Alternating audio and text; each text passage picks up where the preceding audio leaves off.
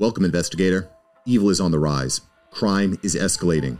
Our mission is to eliminate the crime by exposing evil, examine why it manifests, and highlight the brave souls that confront it every day. Join us as we work together to bring justice to every victim. Welcome to All Things Crime. Here's your host, Jared Bradley. Hello, everybody. It's Jared, your host. This is another episode of All Things Crime. I'm excited this morning to bring in a special guest. But before I do, I just want to remind you to everybody subscribe and, and hit the bell so you never miss an episode. And just want to say thanks to all of you viewers and listeners. And wow, just can't tell you thanks enough for all your support for the podcast. But this morning, I'm bringing in Dr. Scott Bonn. He is a criminologist and a specialist in serial killing. He's also an author.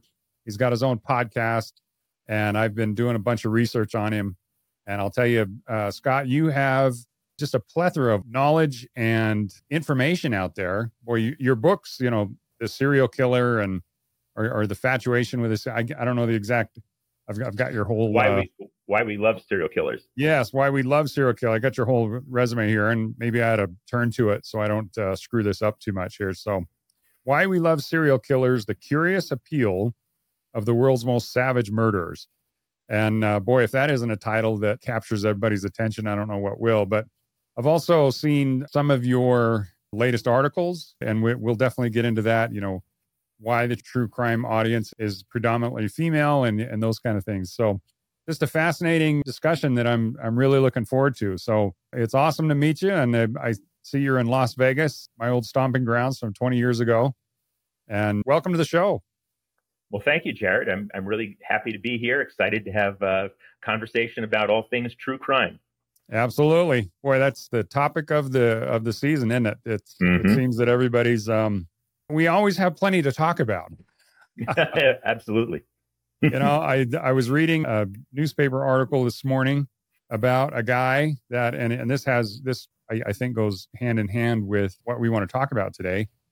But this guy up in Seattle, he's a felon and I'm um, not sure what he was doing on the streets, to be honest. Just walks up to a Tesla on the street and just opens fire. He had a he had a nine millimeter gun that he'd stolen and killed this lady who was 32 weeks pregnant, injured her husband, but just shot through the through the passenger side window and the windshield. And they said it was totally unprovoked. They have no idea why this guy did it, but I think that goes hand in hand with the psychosis that so many people have out there. And I know you're an expert on that. So uh, maybe we could start with that. What do you yeah. think would inspire somebody to just walk up and, and shoot somebody?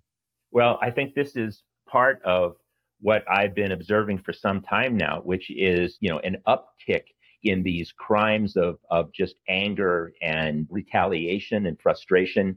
The mass shootings, the terrible mass shootings, where we've seen a, just a tremendous uptick in over the last 10 years. And I think it has to do a lot with societal conditions that are prevailing in the United States now. I can't remember a time in my life, perhaps the 1960s, where the country was this divided along so many different lines.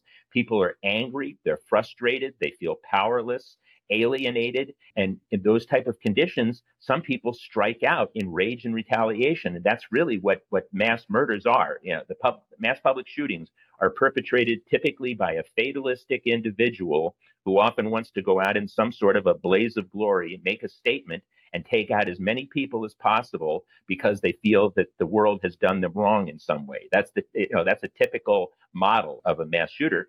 And then at a more micro level, like, like you just described, an individual incident like that also just smacks of anger, frustration, and wanting to, you know, hurt someone just uh, out of, um, you know, out of out of rage. And of course, that individual might also have pathological mental issues as well. But I think a lot of this is literally due to the social forces that are prevailing in our country right now. I mean, everyone's waiting for the next shoe to drop. What's going to happen next? And and and there's just so much angst out there. And in that kind of a, a social, political, cultural context, very bad things are going to happen. Yeah, it's it's pretty insane the way there's so many people out there that I think have some sort of mental illness or instability, but then you you compound that with the fact that social media, for example, and and I think this Idaho shooter that that killed those four students up there is a is a good example. He um my understanding at least is he was kind of shunned. He was he was socially awkward. He was almost like stalking one of the victims and she probably as a as a social media influencer but for the most part just a young girl that was just pretty much ignoring everybody other than herself and she didn't reciprocate his i don't know promptings whatever in order to um it's hard to describe it but you know so many people are just having out having fun and doing their own thing and they don't have time to pay attention to everybody else and some of these folks like this brian Kohberger thought that he deserved attention from her. And when she didn't reciprocate that, he lashed out. Well, you know, the Kohberger case, of course, is you know very much in the in uh, front of the news right now, and his trial is actually going to start later this year. Now, in the case of Kohberger, it's really kind of an interesting dynamic because what he's charged with is essentially a mass murder for four people in one incident. But I see tremendous parallels between his evolution, his progression, if you will, to killing throughout his teens and into his 20s, very similar to a serial killer. Very similar, in fact, to Dennis Rader, BTK, who I have studied uh, extensively and actually spent a minute, tremendous amount of time corresponding with. They both have degrees in criminal justice. They both had a fixation with stalking and a desire to prey on women.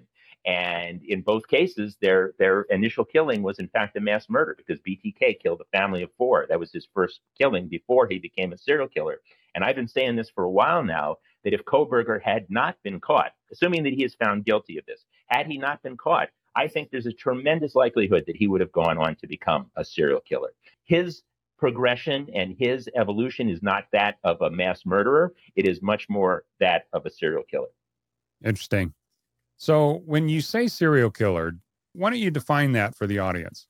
Sure, absolutely. So a serial killer is an individual who is killing in multiple unrelated incidents where the victims themselves have no connection. And generally speaking, the perpetrator has no relationship with those victims. That is very different than the profile of the average murder in the United States. As I'm sure you know, Jared, in about two thirds, perhaps even 75% of all homicide incidents, there is a relationship between the perpetrator and the victim. That's simply not the case with serial killers. Serial killers are killing individuals because they represent something to them. Either they're attracted to them as a profile, or perhaps they have a mission to rid the world of uh, prostitutes or people of a particular religion or race, for example. So these incidents are not related in anything other than the victim may fit a, a particular profile. And these are happening in multiple incidents where there typically is what is known as an emotional cooling off period in between the killings themselves. And this is the period where the killer will come down from what is often like almost like a narcotic high, an adrenaline high, and c- cool down and blend back into what often seems outwardly like a normal life. And then what happens because they're not driven by anger, they're not driven by the normal emotions that that lead to homicide 99% of the time, they are driven by a hunger, an internal psychological, visceral, almost a physical hunger to kill. And when that creeps up again, when that be- reaches what I like to call a tipping point, they will then kill again. And the period of time that it takes could be weeks, could be months. In very rare cases, like Dennis Rader, bind, torture, kill, even years sometimes in between these incidents. So there isn't like a standard cooling off period. No, no. Oftentimes, over time, will escalate and get shorter. Like in the case of Ted Bundy, it escalated over time. That sometimes happens. But in terms of like, does one size fit all? Is it always two weeks in between murders or one month? No, no, it, it varies. It varies by uh, by individual. Just like the motivation of each each serial killer is individualistic or idiosyncratic. I'm often asked by people, is, isn't it always sex? Is, aren't they always driven by sex? And the answer is no. More than 50% of the time, it is not driven by sex. It could be something like a mission. And, and, there are, in fact, serial killers that are known as mission killers, where they assign themselves a mission of ridding the world of sex workers or ridding the world of homeless men, for example. They give themselves this mission and they go out and they kill these individuals repeatedly. There are serial killers that are known as visionary serial killers. And David Berkowitz, the son of Sam, is probably the ultimate poster boy of visionary serial killers. He believed that Satan was directing him to, to kill others. And so a visionary serial killer is responding to some perceived higher power or higher authority could be God, could be Satan, could be the man in the moon, could be Ronald McDonald telling them to, to kill other people. So there, there, there's actually at least six different categories of serial killers based upon the need that killing serves for them, the, the fantasy based need that compels them to kill. Ah, wow. It's scary to think that these guys are actually walking amongst us. Um, absolutely. So be, before and you brought up David Berkowitz. I want I want you to um, expand on that. But before you do, what, do you think there's an increase in you know the sociopath serial killer type that is out there, or is it, are we just hearing about it more? Let's use some um, actual numbers. Okay, it's estimated that there is about one million adult male psychopaths in the United States about 600,000 adult female psychopaths. Now, sociopaths are more, a little bit more common. It's estimated there's about 8 million adult male sociopaths and about 6 million female adult sociopaths. But out of a country of 330 some million people, it's still obviously a fairly small pool. But these individuals can be very troublesome and problematic because they tend to be predatory in nature, although the vast majority of them do not kill. Okay. So that just gives you some, uh, some ideas, you know, idea of, of, of the number out there. And it probably would be useful for me to actually give a definition and, and a, distinction between psychopaths and sociopaths. But I, but I want to first address your question that actually serial killers are dramatically on the, the decline since the 1970s and 1980s. There were during the 1970s, which was probably the heyday. It's it's when it's when the term serial killer was actually first used by the FBI. It was in the 1970s, 1974. Bob Ressler, one of the legendary profilers, used that term for the first time. It's estimated there were about 650 serial killers on the loose in the 1970s, up to 800 or more in the 1980s. Today, currently, the number's way down, maybe a couple of dozen, three dozen so far this decade. So you can see the numbers are way down.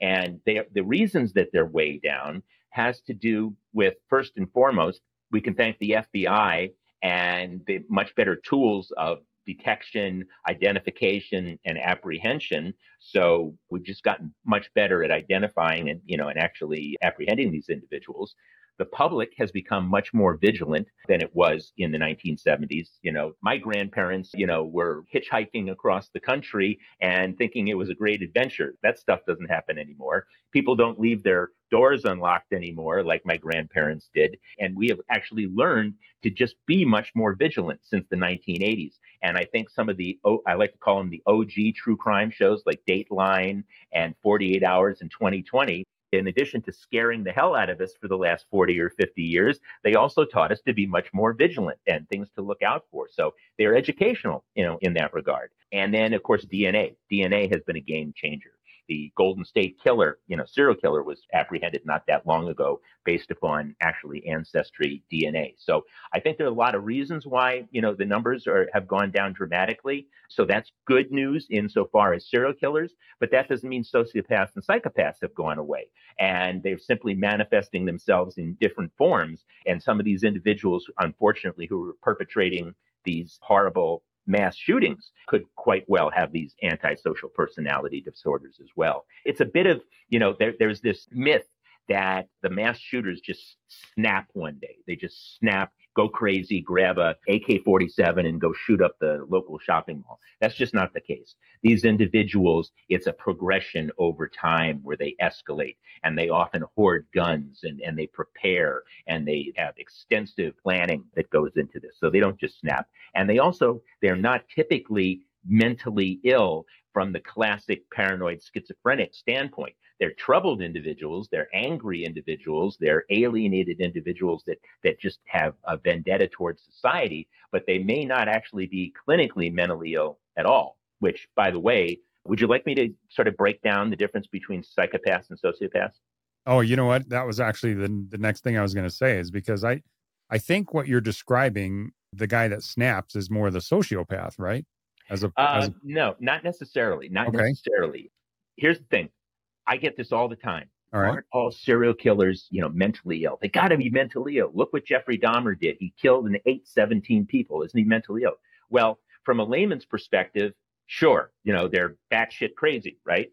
But from from a, a, clinical standpoint, from a hmm. clinical standpoint, according to the American Psychiatric Association, the vast majority of serial killers are not mentally ill. They fall into one of two categories either psychopath or sociopath, and these are not considered mental illnesses. They're antisocial personality disorders for which there is no known cure. These individuals are not having delusions. They're not seeing apparitions. They're not hearing voices, you know, like a truly psychotic individual. It doesn't work that way. The hallmark of a psychopath and a sociopath is the fact that they just have complete disdain toward the needs and the feelings of others, disdain towards society and its rules. They simply operate based upon their own need system, what they want and what they want right now. And they don't care who they step on or hurt to get what they want. And in the case of a psychopath, there's the whole nature versus nurture phenomenon. Are they born that way or are they made? Psychopaths, we believe, are born that way. It's a function of nature, biology. In fact, if you look at the psychopathic brain, it processes information throughout the brain, mapping the brain differently, very differently than a normal human brain. The frontal lobe of a psychopath is almost dead. There's almost no brain activity. And the frontal lobe is so important because that's what controls impulses. That's impulse control. That's what keeps you from when you say, "Man, I hate my boss. I could kill him." It, that's what keeps you from doing it. In the case of Ted Bundy, they don't have that. They, they don't have the brakes. They don't have the impulse control. So they isn't they that where logic isn't that where logic is processed as well? Well, part of it, yeah, part of the logic function exists there. But most importantly, in, in terms of what we're talking about and the ability to inhibit someone is this, you know, is this impulse control. And if you look at the frontal lobe of a, of a psychopathic brain, there's, there's just no brain activity. There's, there's nothing there, which is a frightening wow. thing. Now, so a psychopath nature born that way. There is no known cure for a psychopath. They are individuals who simply cannot feel a normal range of emotions or empathize with another living thing. It's simply impossible. The analogy that I use all the time to describe this is imagine an electronic device, say a, a hair dryer, right? If it's plugged in the wall, it works just fine. If you pull the plug out of the wall, you got a useless item in your hand. When it comes to empathy, the ability to connect emotionally with another human being, it's like the psychopath's empathy cord is just pulled out of the wall. They can't do it. It's impossible for them biologically. A sociopath is different. Sociopaths, we believe, are environmentally socialized, hence sociopath, socialized into this predatory behavior. Classic example in the serial killer world is Aileen Wuornos. You may be familiar with Aileen Wuornos, the, the film Monster. Charlize Theron played her in just an incredibly powerful fashion. This is a woman who had been tragically brutalized throughout her life, absolutely brutalized. She became conditioned into a retaliatory mode, a predator herself, and began to prey on the very men that she believed had harmed her over time. So she could feel normal range of emotions. And sociopaths tend to be volatile. Sociopaths tend to have mood swings. They tend to have bouts of anger and rage. You can certainly see that in Aileen Wuornos's videos that are available. You can watch them on, on uh, you know, YouTube. You can see the rage and the anger there. She looks unhinged, completely unhinged.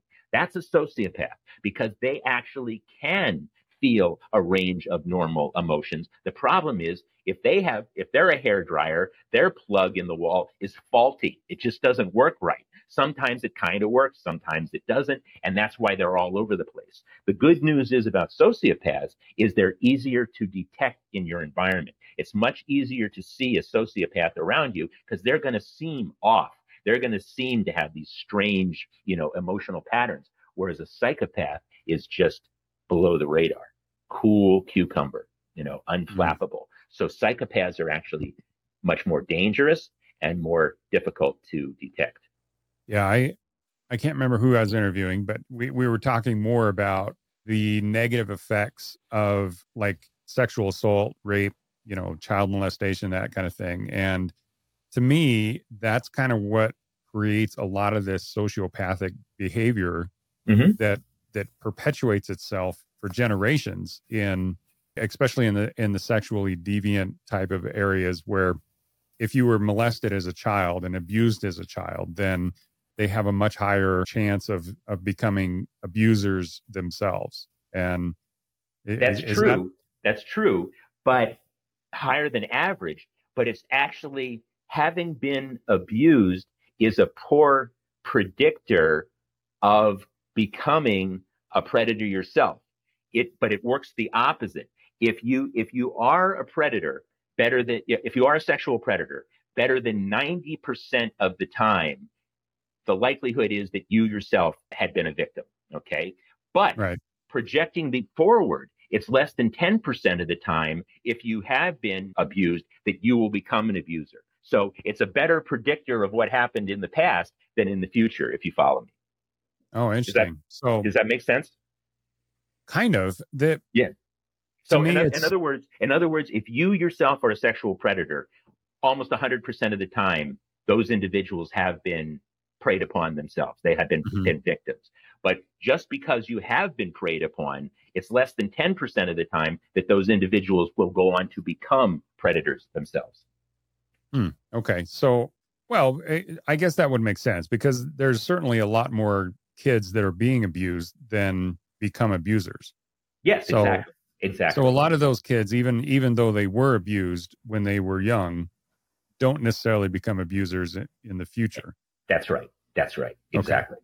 Yeah. Well, that makes sense because otherwise, half the We'd population be, would everyone everyone would be uh, would, would be a sexual abuser. Exactly. Right.